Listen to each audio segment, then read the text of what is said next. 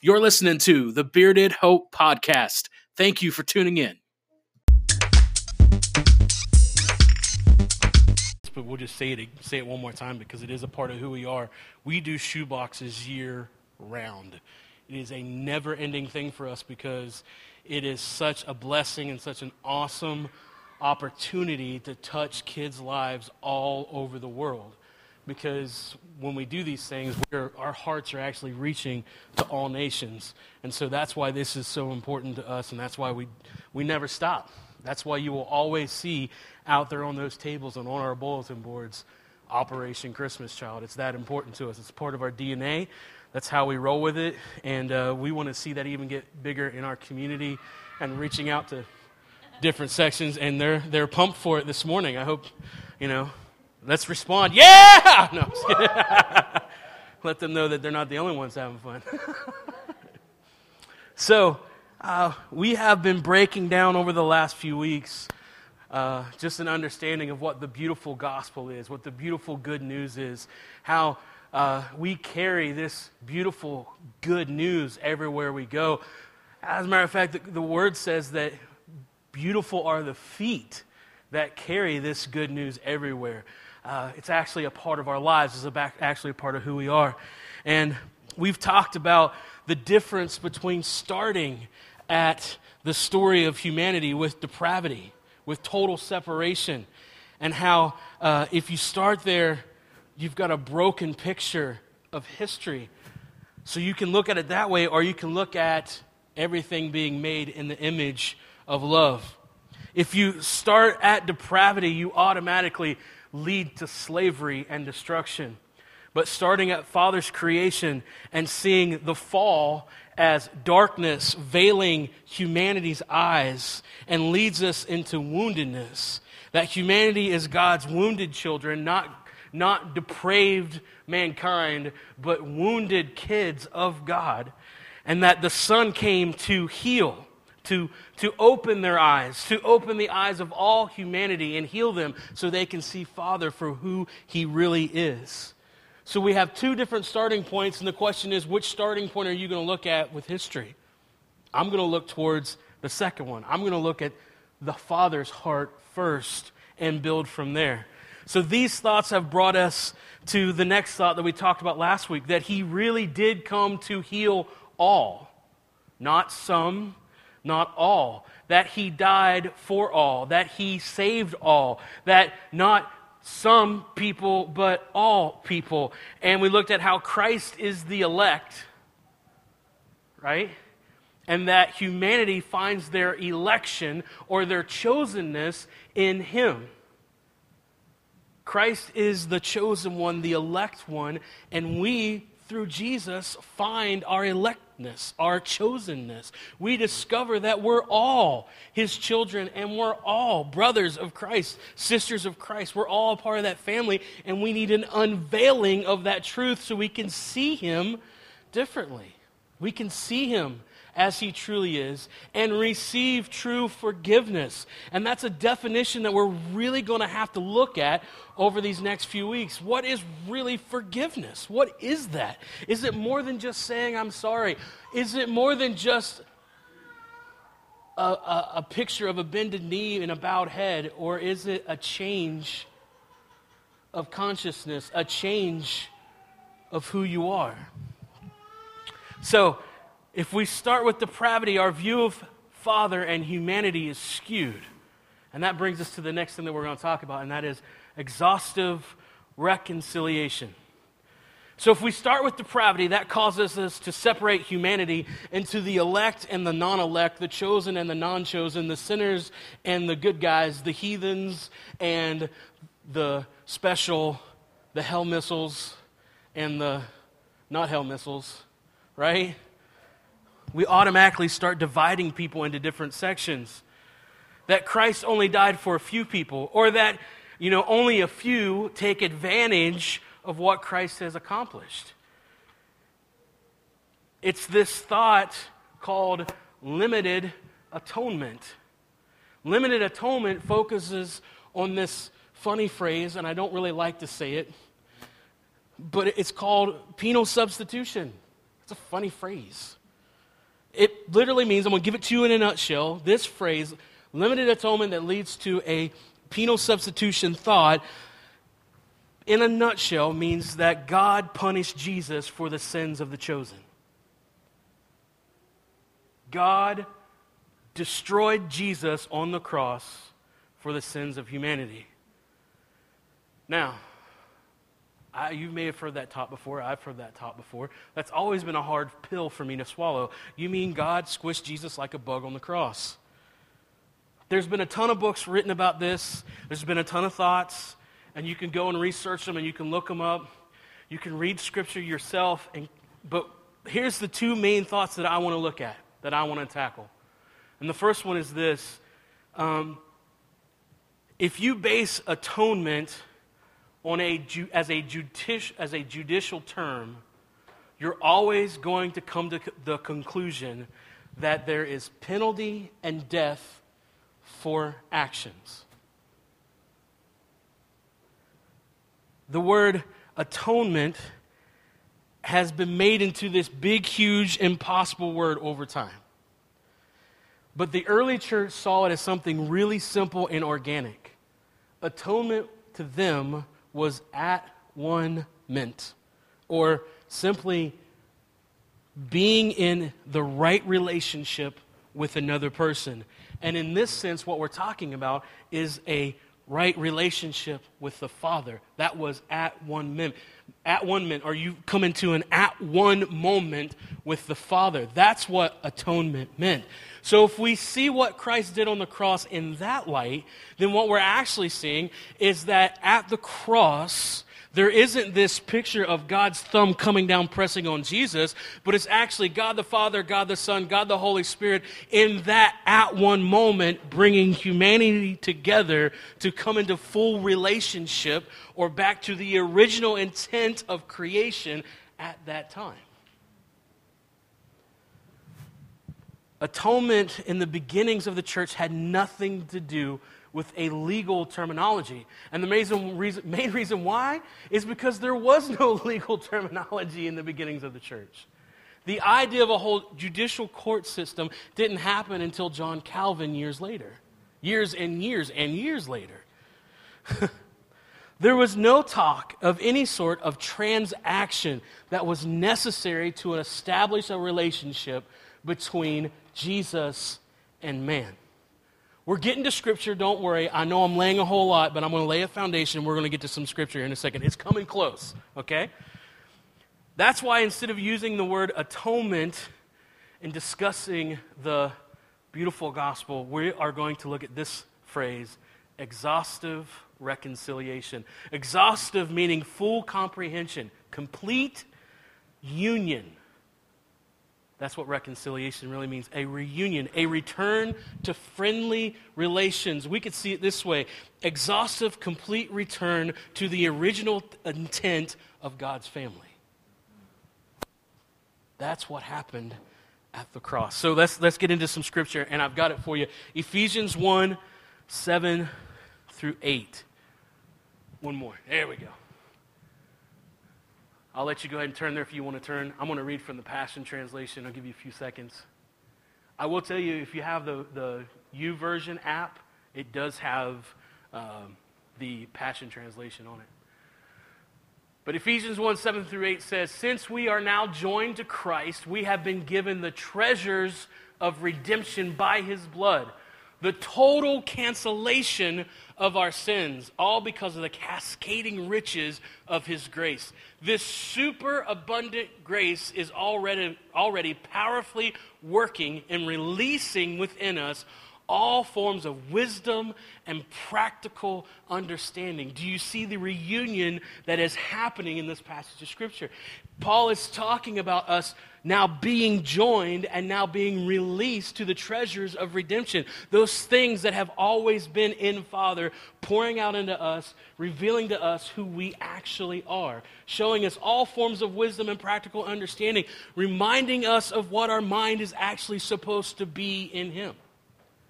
Next passage of Scripture is Colossians one, thirteen through fourteen. "He has rescued us completely from the tyrannical rule of darkness and has translated us into the kingdom realm of his beloved Son. For in the Son all our sins are canceled, and we have the release of redemption through his very blood. Everything's been canceled. The darkness, the veil over our eyes that kept us from seeing Father for who he really was, has been removed, and now we have become quote-unquote new creations, new identity, or identity that goes back to the original intent of who we actually were. Psalm one thirty.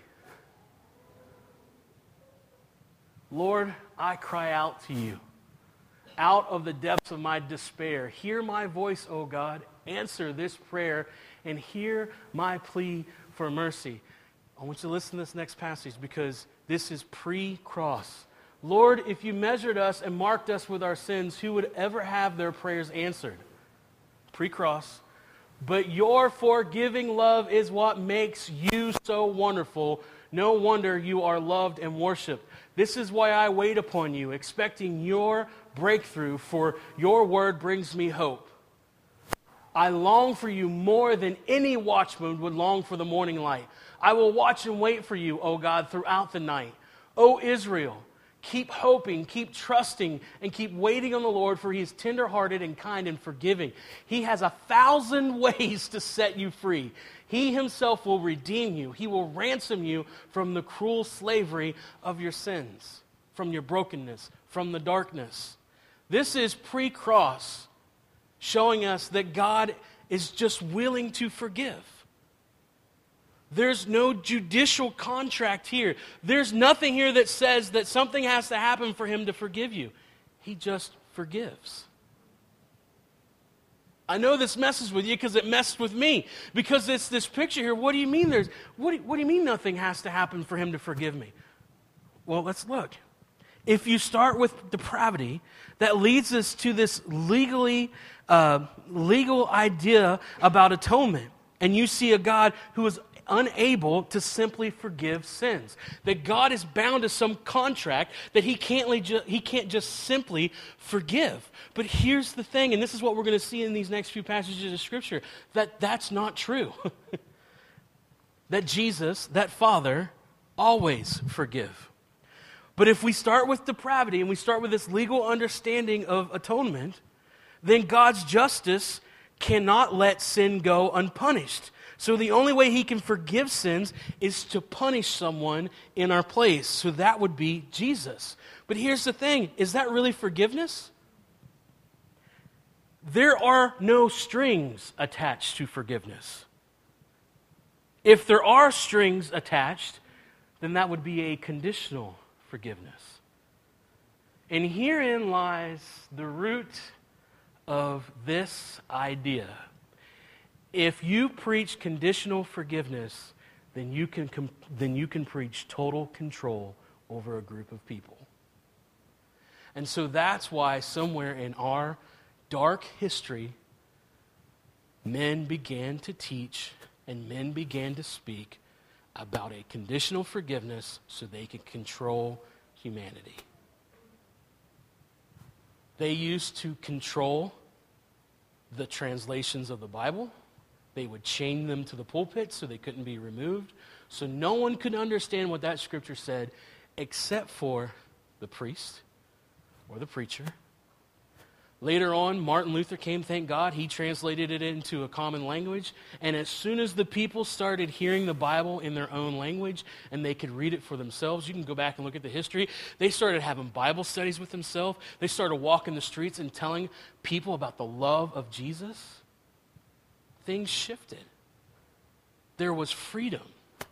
And for some reason, after that freedom was found through those translations by Luther and Tyndale and Wycliffe, where they started producing these things in common languages where people could read them, it's almost like the church had this huge shift of reformation, and things were becoming free again. But once, with that freedom comes a scare, this scared idea of, but if with freedom, that means there's no control.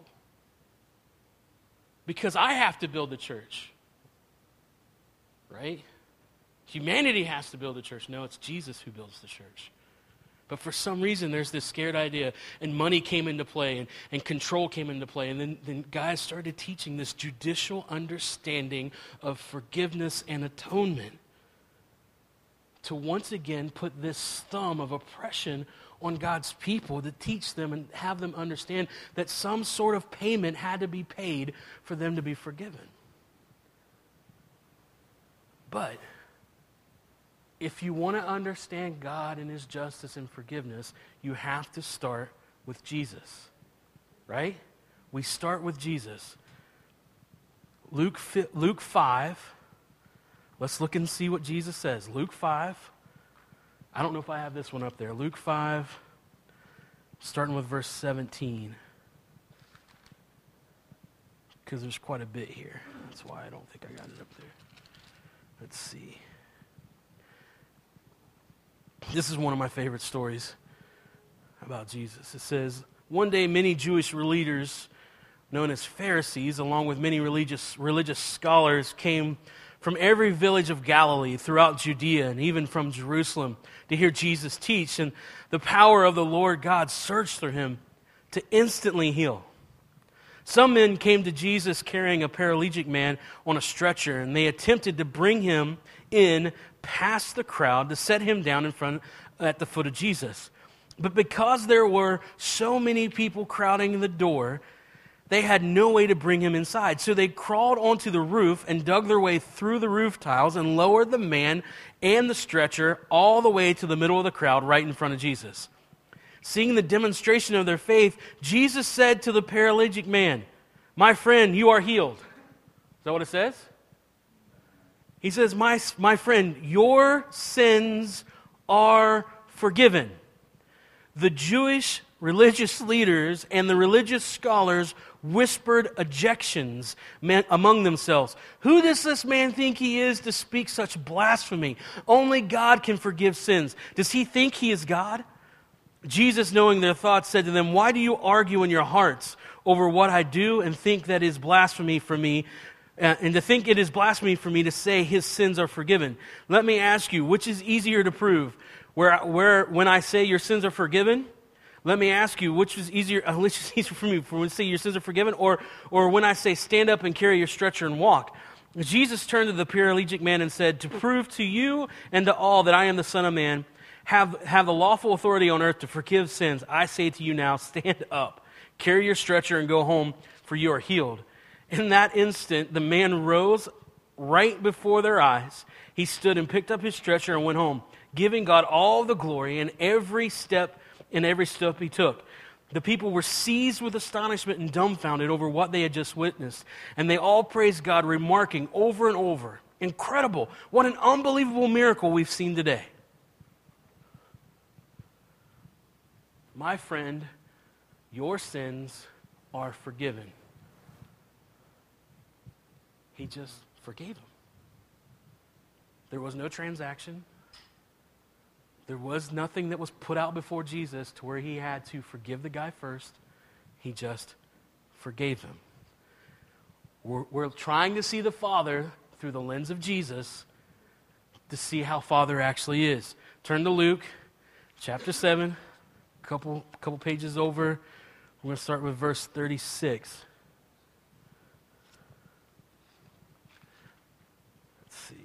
Here we go. Afterward, a Jewish leader named Simeon or Simon asked Jesus to his home for dinner. Jesus accepted the invitation. When he went to Simon's home, he took his place at the table. In the neighborhood, there was an immoral woman of the streets known to all as a prostitute. And when she heard about Jesus being in Simon's house, she took an exquisite flask made from alabaster, filled it with the most expensive perfume, and went right into the home of the Jewish religious leader and knelt at the feet of Jesus in front of all the guests. Broken and weeping, she covered his feet with the tears that fell from her face. She kept crying and drying his feet with her long hair. Over and over, she kissed Jesus' feet. Then she opened her flask and anointed his feet with her costly perfume as an act of worship. When Simon saw what was happening, he thought, "This man can't be a true prophet. If he, re- if he were really a prophet, he would have known what kind of sinful woman is touching him." Jesus said, "Simon, I have a word for you." "Go ahead, teacher, I want to hear it," he answered. It's a story about two men who were deeply in debt. One owed the bank one hundred thousand dollars, the other owed ten thousand dollars, and when it was obvious that neither of them would have been able to repay their debts, the kind of banker gracious, the kind banker graciously wrote off the debts and forgave them, uh, forgave them all that they owed. Tell me, Simon, which of the two debtors would be the most thankful? Which one would love the banker most? Simon answered, I suppose it would be the one with the greatest debt forgiven. You're right, Jesus agreed. Then he spoke to Simon about the woman still weeping at his feet. Don't you see this woman kneeling here? She's doing for me what you didn't bother to do. When I entered your home as your guest, you didn't think about offering me water to wash the dust off my feet. Yet she comes into the home and washed my feet with her many tears and then dried my feet with her hair. You didn't even welcome me into your home with the customary kiss of greeting. But from the moment I came in, I came in, she has not stopped kissing my feet. You don't take the you don't you didn't take the time to anoint my head with fragrant oil, but she anointed my head and my feet with the finest perfume. She has been forgiven of all her many sins. This is why she has shown me such extravagant love. But those who assume they have very little to forgive will love me very little. Then she said to the woman at his feet, all your sins are forgiven. All the dinner guests said among themselves, who is the one who can even forgive sins? And then Jesus said to the woman, your faith in me has given you life. Now you may leave and walk in the ways of peace. Once again, Jesus just forgives. There's no preconditions. There's nothing. Last one, uh, Luke twenty-three. Is this is that one on there? I think so, yeah. Two criminals were led away with Jesus, and all three were to be executed together when they came to the place that is known as the skull. The guards crucified Jesus, nailing him on the center, center cross between the two criminals. And while they were nailing Jesus to the cross, while they were doing this, why were they, while, while they were nailing him there, he prayed over and over, Father, forgive them, for they don't know what they're doing. Jesus later on in Matthew eighteen, twenty-one through twenty-two, I don't have this one down, but you'll know what I'm talking about. Jesus taught his disciples to forgive those who hurt them up to seventy times, seven times. Now, did he mean that his disciples should only forgive people after those people that hurt them paid them or offered some sort of payment or did something to earn forgiveness? Did he say that? That's absurd, right? It's absurd to think that if Jesus told his disciples to forgive freely without accepting anything, or by accepting something, that's absurd. That's not forgiveness. Then why do we place that same absurdity on the Father? That there had to be some sort of payment. Jesus show us, shows us that he just truly forgives sins, which means that he does not demand payment for them. So, so now we're at this point. So what does the cross mean? Who crucified Jesus? Who punished Jesus? Who destroyed Jesus on the cross? The cross was a crime that we committed. We did it. It was a crime that was de- that demanded punishment by the law. We were traveling this weekend, and Eric and, and Chandler and myself and Z and uh, Jake Stringer from Kentucky, we were talking, and Eric made this statement. He was reading Scripture. He said, Uh, in the fullness of time is when the cross happened. There was heaps and heaps of darkness that was unloaded in the earth from this understanding of the law, this, this thing that was taught over and over again that was taken from just Ten Commandments and exploded into six hundred, seven hundred laws and rules and regulations, all from a viewpoint that was st- messed up over time, this messed up picture of the Father, and it was just constantly laid out and laid out and laid out. And it kept wounding humanity over and over again, and that woundedness caused bloodlust to cry out for someone's death.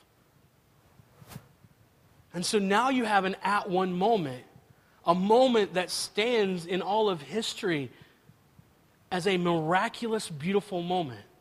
The Trinity, the triune God, the Father, Son, and Holy Spirit come in one moment and, and offer an at-one accomplishment for all. I mean, you can hear your voice when, when they cried out, "Crucify him, crucify him, crucify him." Your broken woundedness cries out for that.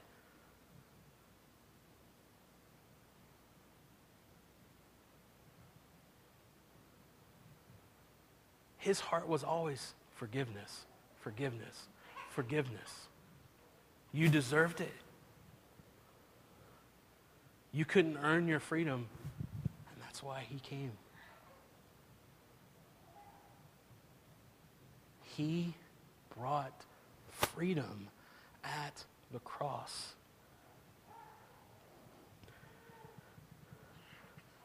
It was our punishment, or it was our, yeah, it was our punishment that was placing him on the cross. Our our uh, bloodlust, our anger, our brokenness.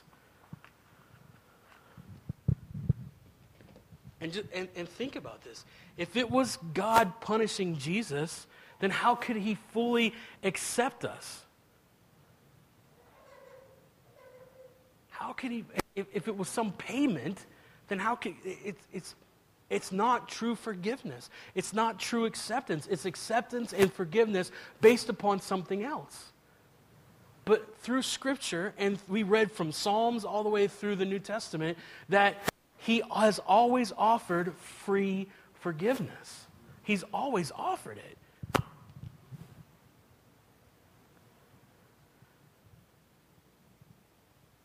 But this understanding puts God at odds with us, and it means that God had to be reconciled to us. If we have an understanding that God punished Jesus, then that means that God had to be reconciled, had to be brought into a truce with us. But it's actually the other way around. And I think I do believe I have this passage of Scripture. Second Corinthians chapter five, starting with verse seventeen. Now if anyone has enfold, has if anyone is enfolded, brought into Christ, he has become an entirely new creation. All that is related to the old order has vanished. All that is related to the old covenant, the old thought, the old law, the old brokenness has vanished. Behold, everything is fresh and new, and God has made all things new and reconciled us to himself. Not himself to us, but us to himself. And given us the ministry of reconciling others to God. Not, you see this? Not us bringing God down to them, but us bringing them to God. God's not separate. He's not far off. He's right here. In other words, it was through the Anointed One that God was shepherding the world, not even keeping records of their transgressions. And he has entrusted to us the ministry of opening the door of reconciliation to God. In other words, God's not mad. Not keeping records of their transgressions, he's not mad. He's, if anything, there's an emotion here that's empathy. He's sad. His heart is broken because people think that he's mad at him. And it's our job. He's entrusted those of us whose eyes have been opened with the ministry of bringing all men to the Father so they can see his love. So here's the question. If he's not counting transgressions against us, if he's not counting sin against us, who's counting sin against us? Who is it? The accuser. Who's the accuser? The law. It's the law that tells you that you're not good enough. It's the law that tells you that you'll never be good enough for the Father's love. It's the law that tells you that you can't walk right, that you can't live right, and you can't be holy. But relationship says you are holy. Because he is holy and you are one in him. Relationship with the Father says that you are loved because he is love and you walk in relationship with him. You can't earn it. The law says that you can earn it. And it's a false reality. It's a false understanding. It's a false dimension that we've created that people live in. Colossians, I think I got this one up there too. Colossians one, nineteen and twenty. For God is satisfied, you hear that? He's satisfied to have all his fullness dwelling in Christ. And by the blood of his cross, everything in heaven and earth is brought back to himself, back to its original intent, restored to innocence again. This, one more time, is God the Father, God the Son, reconciling, bringing everything back into reunion, complete union, exhaustive reconciliation, complete relationship once again. It's original intent, it's restored, and it's open for all. Everything brought back to its proper alignment. And once again, it's not him to us, it's us to him. It's not him to creation, it's creation to him. The best picture of rec- reconciliation in Scripture is the parable of the dancing father, or you might see it as the parable of the prodigal son. I like the parable of the dancing father way better. C. Baxter Kruger is the first person I heard use that phrase, and I would suggest you go listen and read to every read everything that C. Baxter Kruger has to say. He's pretty awesome, uh, and he likes to tell hunting stories. So if you like to hunt and kill things, you'd like C. Baxter Kruger too, because he likes to talk about that as well. Lots of illustrations through hunting. But in Luke chapter fifteen, eleven through thirty-two is the story of the dancing father. You, you know the son. We know that whole story. But at, at, at no point in this story does the father distance himself from his son. Nor does he ever think that he has to repay, be repaid for what his son did. At no point. He goes the opposite way. When he, is, when he sees and hears that his son is coming, what does he do? He throws a party, right? A huge party. And when he sees him walking close enough, he begins to run out to meet him. He gives him a ring. He gives him a cloak. As soon as his son tries to say, but I want to repay you. I want, I want to give you back what I did. Just make me one of your servants. What does the father say? No. No. This is the story of humanity returning home. And this is the father throwing a party. The father will do everything possible to reconcile all of us to himself. Everything he can to reconcile all. Everybody say all. Can I tell you, in Scripture where it talks about how he died once and for all, how he died for all, how he did over that. Over and over again, it talks about all, all, all, all, all. Can I tell you, when you translate that into Greek, from Greek, Aramaic, Hebrew, it means all. It, nowhere in there does it say some. It means all. That's the beautiful gospel. It's for all. So, then I know what the next question in your brain is. Does that mean every single person is reconciled and goes to, and and is reconciled to the Father? That, let's use an old school term, does that mean that all are saved? Well, wouldn't that be our hope? Why would we hope for anything less? Why is it in us that we would possibly ever say, well, I hope that person goes to hell? And I'm just, can I be, just be real plain and real honest with you? I don't even know what hell is anymore.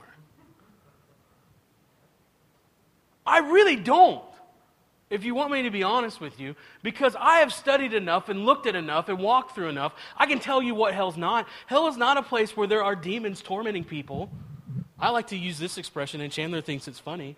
It's not where the devil's up, up just somewhere with somebody going, wouldn't that be annoying? Right? But we've painted this picture to people that hell is this place where people go and they're tormented by demons and the devil, and that's his throne room, and that's his kingdom, and he has a throne there.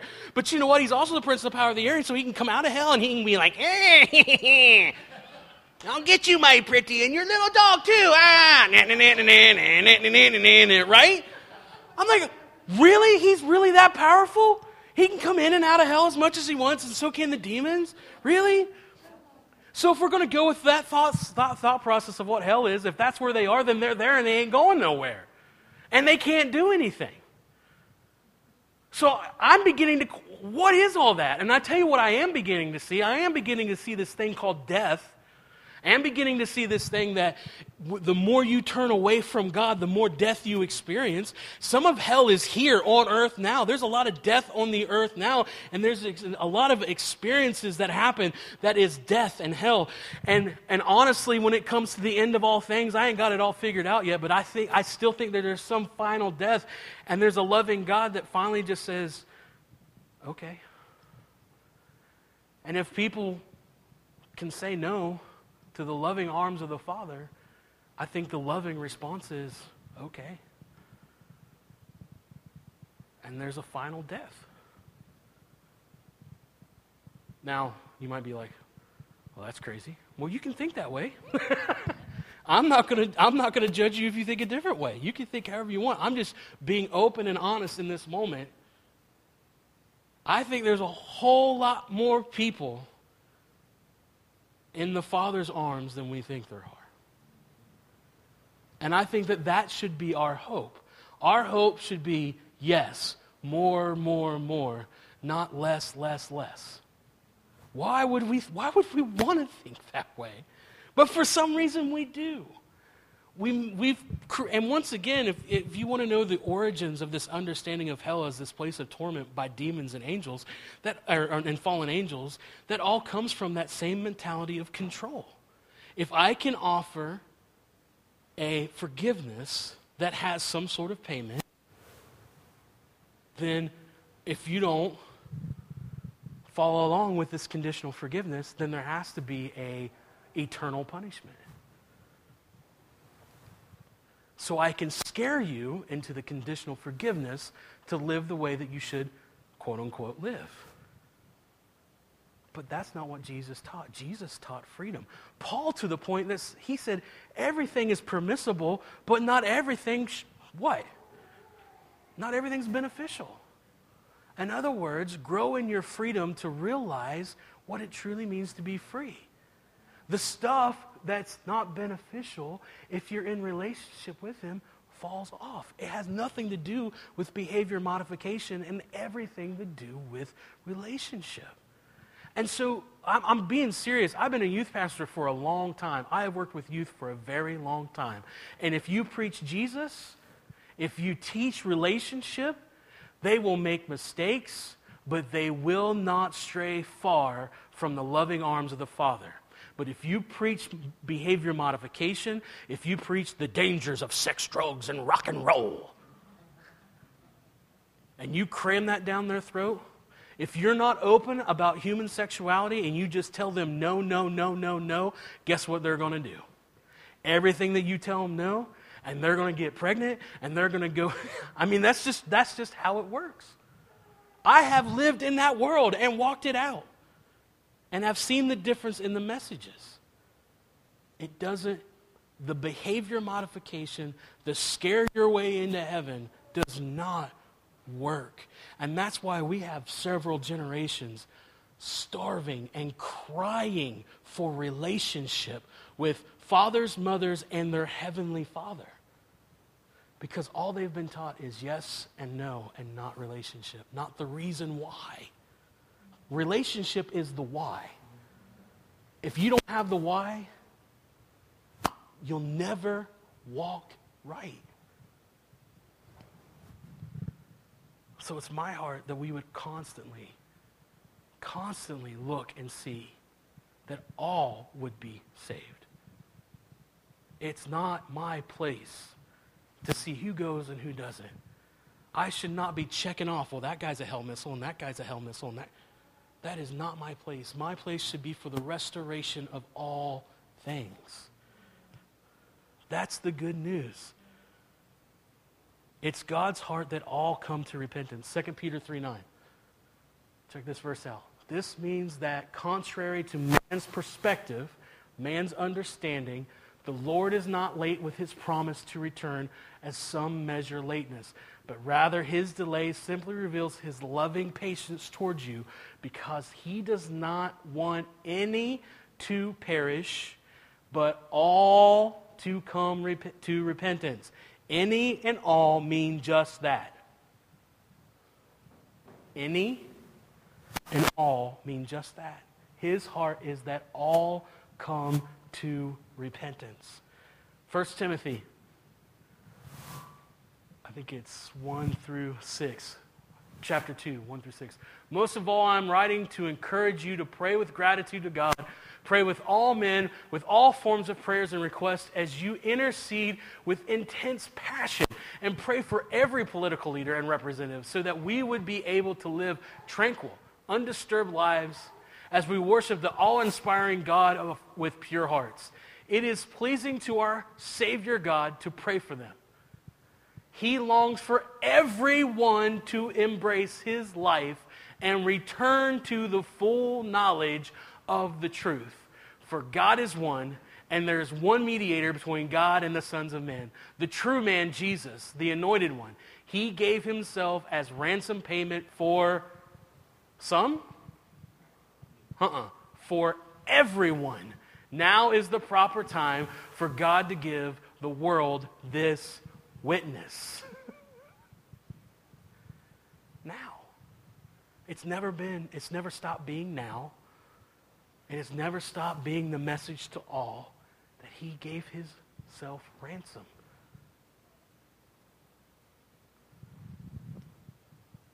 Payment.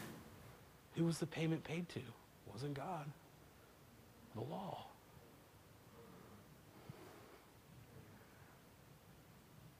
He longs for everyone to embrace his life and return to the full knowledge of the truth.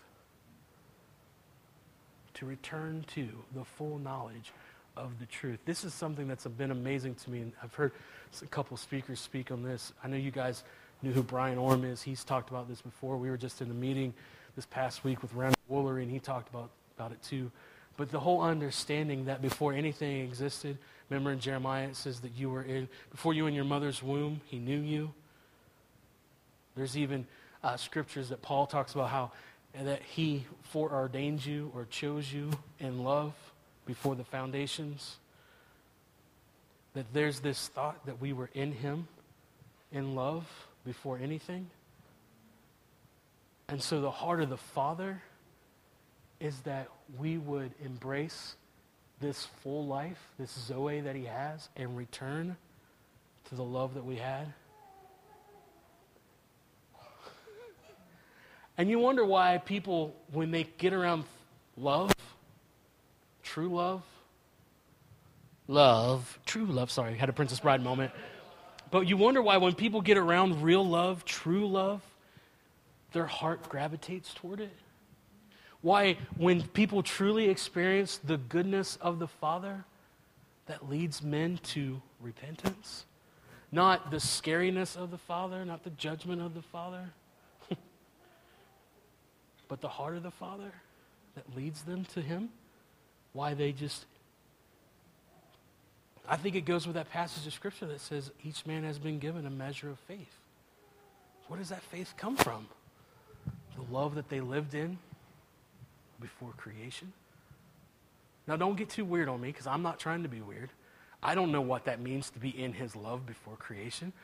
I don't know if that meant we were having conversations. I don't know. I don't get it.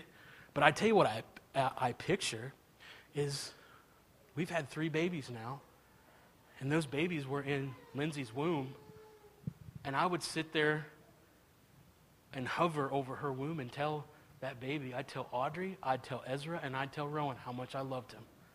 I'd sing over and over and over again over them. With Audrey, we used to read stories. Like I think I read part of the Chronicles of Narnia to Audrey while she was still in Lindsay's womb. So to me, I can see that picture of the Father and the Son and the Holy Spirit and humanity being in the womb of love and them speaking over them. And then we're rele- released throughout history, and we're reminded of that love that we had when we encounter the Father. It's released in us. It draws us. And for some reason, and I don't know what it is, we, we shy away from it instead of moving further into it. And we create these barriers, and I almost think it's it's a it's a fear trigger in us. It's like there's there, it, we can't move this close, and, it, and so we section it off, and we create these steps and these ladders. And, and the Father's like, you don't have to create a Tower of Babel to get to me. You don't have to create your own system to get to me. This thing is wide open. And I love you. So embrace this Zoe life and return to this full knowledge of the truth that you once were in love, that you've always been the prized child of the Father. And if we can start looking and seeing not only ourselves as that, oh man, can you just think just think for yourself, when you come to that understanding that you've always been a child of God, that you were just wounded and you couldn't see him, that you were like Paul after falling off a donkey, that your eyes were covered in scales, and he came and he healed you and removed those scales to where you can see Father for who he really is and walk in true, original relationship that was always been intended, how that opens things up in you. And the more you look at the word Jesus and see more clearly through a mirror, you start seeing who you really are. And things begin to shift and change. If you do that for yourself and then you begin to see other people the same way, then maybe our hearts could start to transition into all are called to be restored. And all, all have been reconciled. We can start seeing that, hey, there's a whole lot more in the kingdom than we think.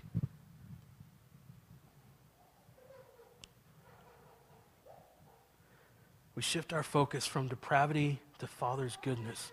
We begin to see the real good news is for all. We see this exhaustive reconciliation, this complete reunion that brings us into a full view of the Father. Get to see all of them. And that's huge. You begin to see how he really is involved and entwined into all of this. That he's not separate. That he's in it all. He didn't speak creation into existence and push it away from him. But he spoke creation, and it came out of him. It's a part of him. He created. So if creation came out of him, then when he even knelt down and molded man in the image of God, he actually was molding him into and out of himself. That that dirt, that mud that he was molding into, that came out of the Father. So you're not only are you created in his image, but the thing that you were created, the the the, uh, the medium that you were used to be created in, like a potter would use clay. You were that that clay was a part of the Father, and then he breathed into you life.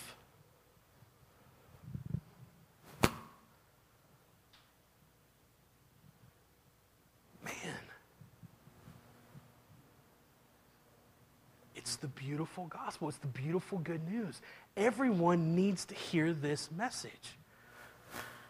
Not, you're going to burn. You're going straight to hell.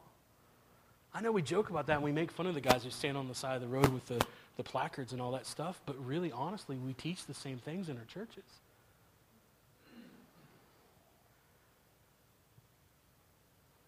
our understanding and our consciousness needs to be changed. Our conscience needs to be Christ. And that shift takes place. Our mind is transformed by the renewing of the Word. Now, let me throw something at you. Renewing of, by the renewing of the Word. The renewing of the Word is, is it, it, this is, is a part of that because it tells the story of the Word. But the Word is, is Jesus, the Logos.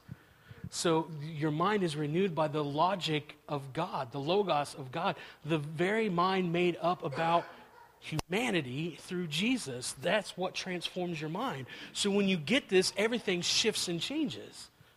Your consciousness awakens to the Father. And you start walking in this.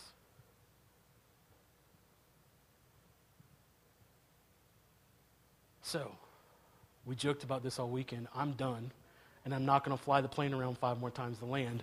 I'm done. We're going to end with that thought. Um, but I do want to pray, because I do want this released in you. I, I want you to, to constantly uh, look for yourself. Never take what I say for granted and say, well, that's just it. Man, dig it up for yourself. Uh, look, look some things up through scriptures and find those things. Uh, dig into these intentions of the words and, and find some other translations to read these passages of Scripture in and, and allow yourself be, to be awakened to them and come up with your conclusions and come back and talk to me about it. I told you this last week. You can email me, text me, message me. We can talk about this. We can dialogue, dialogue about this. We can go get coffee and talk more about it. And because I want to hear your heart about it, because there's things in your heart that needs to be revealed to me that I need to hear so I can be changed and vice versa. That's iron sharpening iron. All right? So let's pray. God, I just thank you for your love. Your love that just encompasses the entire universe and draws us to your forgiveness, the Father's forgiveness. You freely forgive. There's no strings attached. There's nothing attached. You just forgive. I thank you that you're not into this conditionalism, that, that there's conditions based on your love. There, you just love because you are love, and you've called us into that. I thank you that our, our eyes and our minds are being awakened to who you really are. We're coming into a deeper understanding of who we are through the Logos, through Jesus himself. We see that as a mirror, and we're being transformed and changed. And God, don't let this just get trapped on the inside of us and let us hold us in and become, like Amy Grant says, fat little babies. But we will grow and mature, and we will share this with others. We will share the love that you have for all mankind, that we are created in the very image of God, and that you love us and you care for us, and that you recognize that we're wounded because your son was wounded.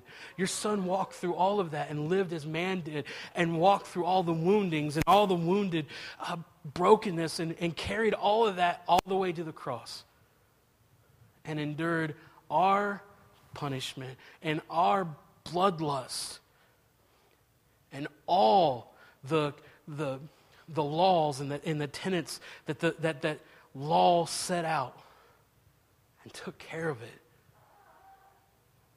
We thank you, Father, Son, and Holy Spirit, that, that you came in that at one moment and brought us all back to your reconciliation, that complete reunion with you, that we could remember and walk in the original intent that you've always wanted us to be. We thank you for that. We thank you that we would have ways and understandings to actually even start relaying this to our kids and to our children and letting them see now about real relationship with you. So their hearts and minds will never be corrupted with a law mentality, but they always have a Father's mentality of his love and his understanding. That is... That is the true. Teach him, teaching them in all your ways. We teach them all the good love, goodness and the love of the Father. All those ways, all the good-heartedness and all the, the lovingness that, and they will never turn away from that love. We thank you for that. And we thank you for those that we come into contact with this week, and we start relaying this, that their eyes start to be open and the scales start to fall off bit by bit, and they start coming into a relationship with you. and their minds are transformed. They they receive that forgiveness and the and the transplant from a dark, broken, false reality to the light reality happens, and they come into the kingdom and they're transformed. We give you glory, Lord. We thank you in your name. Amen. Amen. Awesome. Thank you, guys. Excited about next week and the good things to come. Um, next month, we got some stuff. I'll uh, I'll be posting it. Next week, we'll have some dates for another men's meeting, and we're going to do another underground meeting in the month of May and uh, have some fun with that. So uh, stay tuned for those things. And ladies, we're working on something, putting something together for you guys as well. Okay? Awesome. Thank you. It is such a joy for me to introduce you to the Mirror Bible. My name is Franco de Toy, and it's been my joy to be engaged with this project for several years. And uh, the feedback we get from around the world is just absolutely fantastic. From teenagers to theologians, young and old, people are just responding with such joy to the overwhelming impact they have in rediscovering the Bible, as it were. You know, the Bible was never meant to be a boring book. It really is the romance of the ages that is celebrated in the great re- redemption work, the genius of God, in successfully accomplishing the redeemed image and likeness of our Maker, the engineer of the universe. You know that you began in the mind of God. You did not begin in your mother's womb. You are the very masterpiece of the God of creation, and He has successfully redeemed His image and likeness in your being. The beauty of what we celebrate. We have just come through another Easter celebration. For centuries we have celebrated Easter, but the beauty of what we've often missed in the unveiling of Easter is that Jesus died humanity's death. When He was raised, He He jointly raised us together with Him, says Paul in Ephesians two verse five. And he quotes from Hosea six verse two. After two days, He will revive us. On the third day, He will raise us up. The best news is irrelevant if someone feels excluded. If you read the Mirror Bible, you'll discover how included you are in the embrace of God. You can contact us on w w w dot mirror word dot net. God bless you.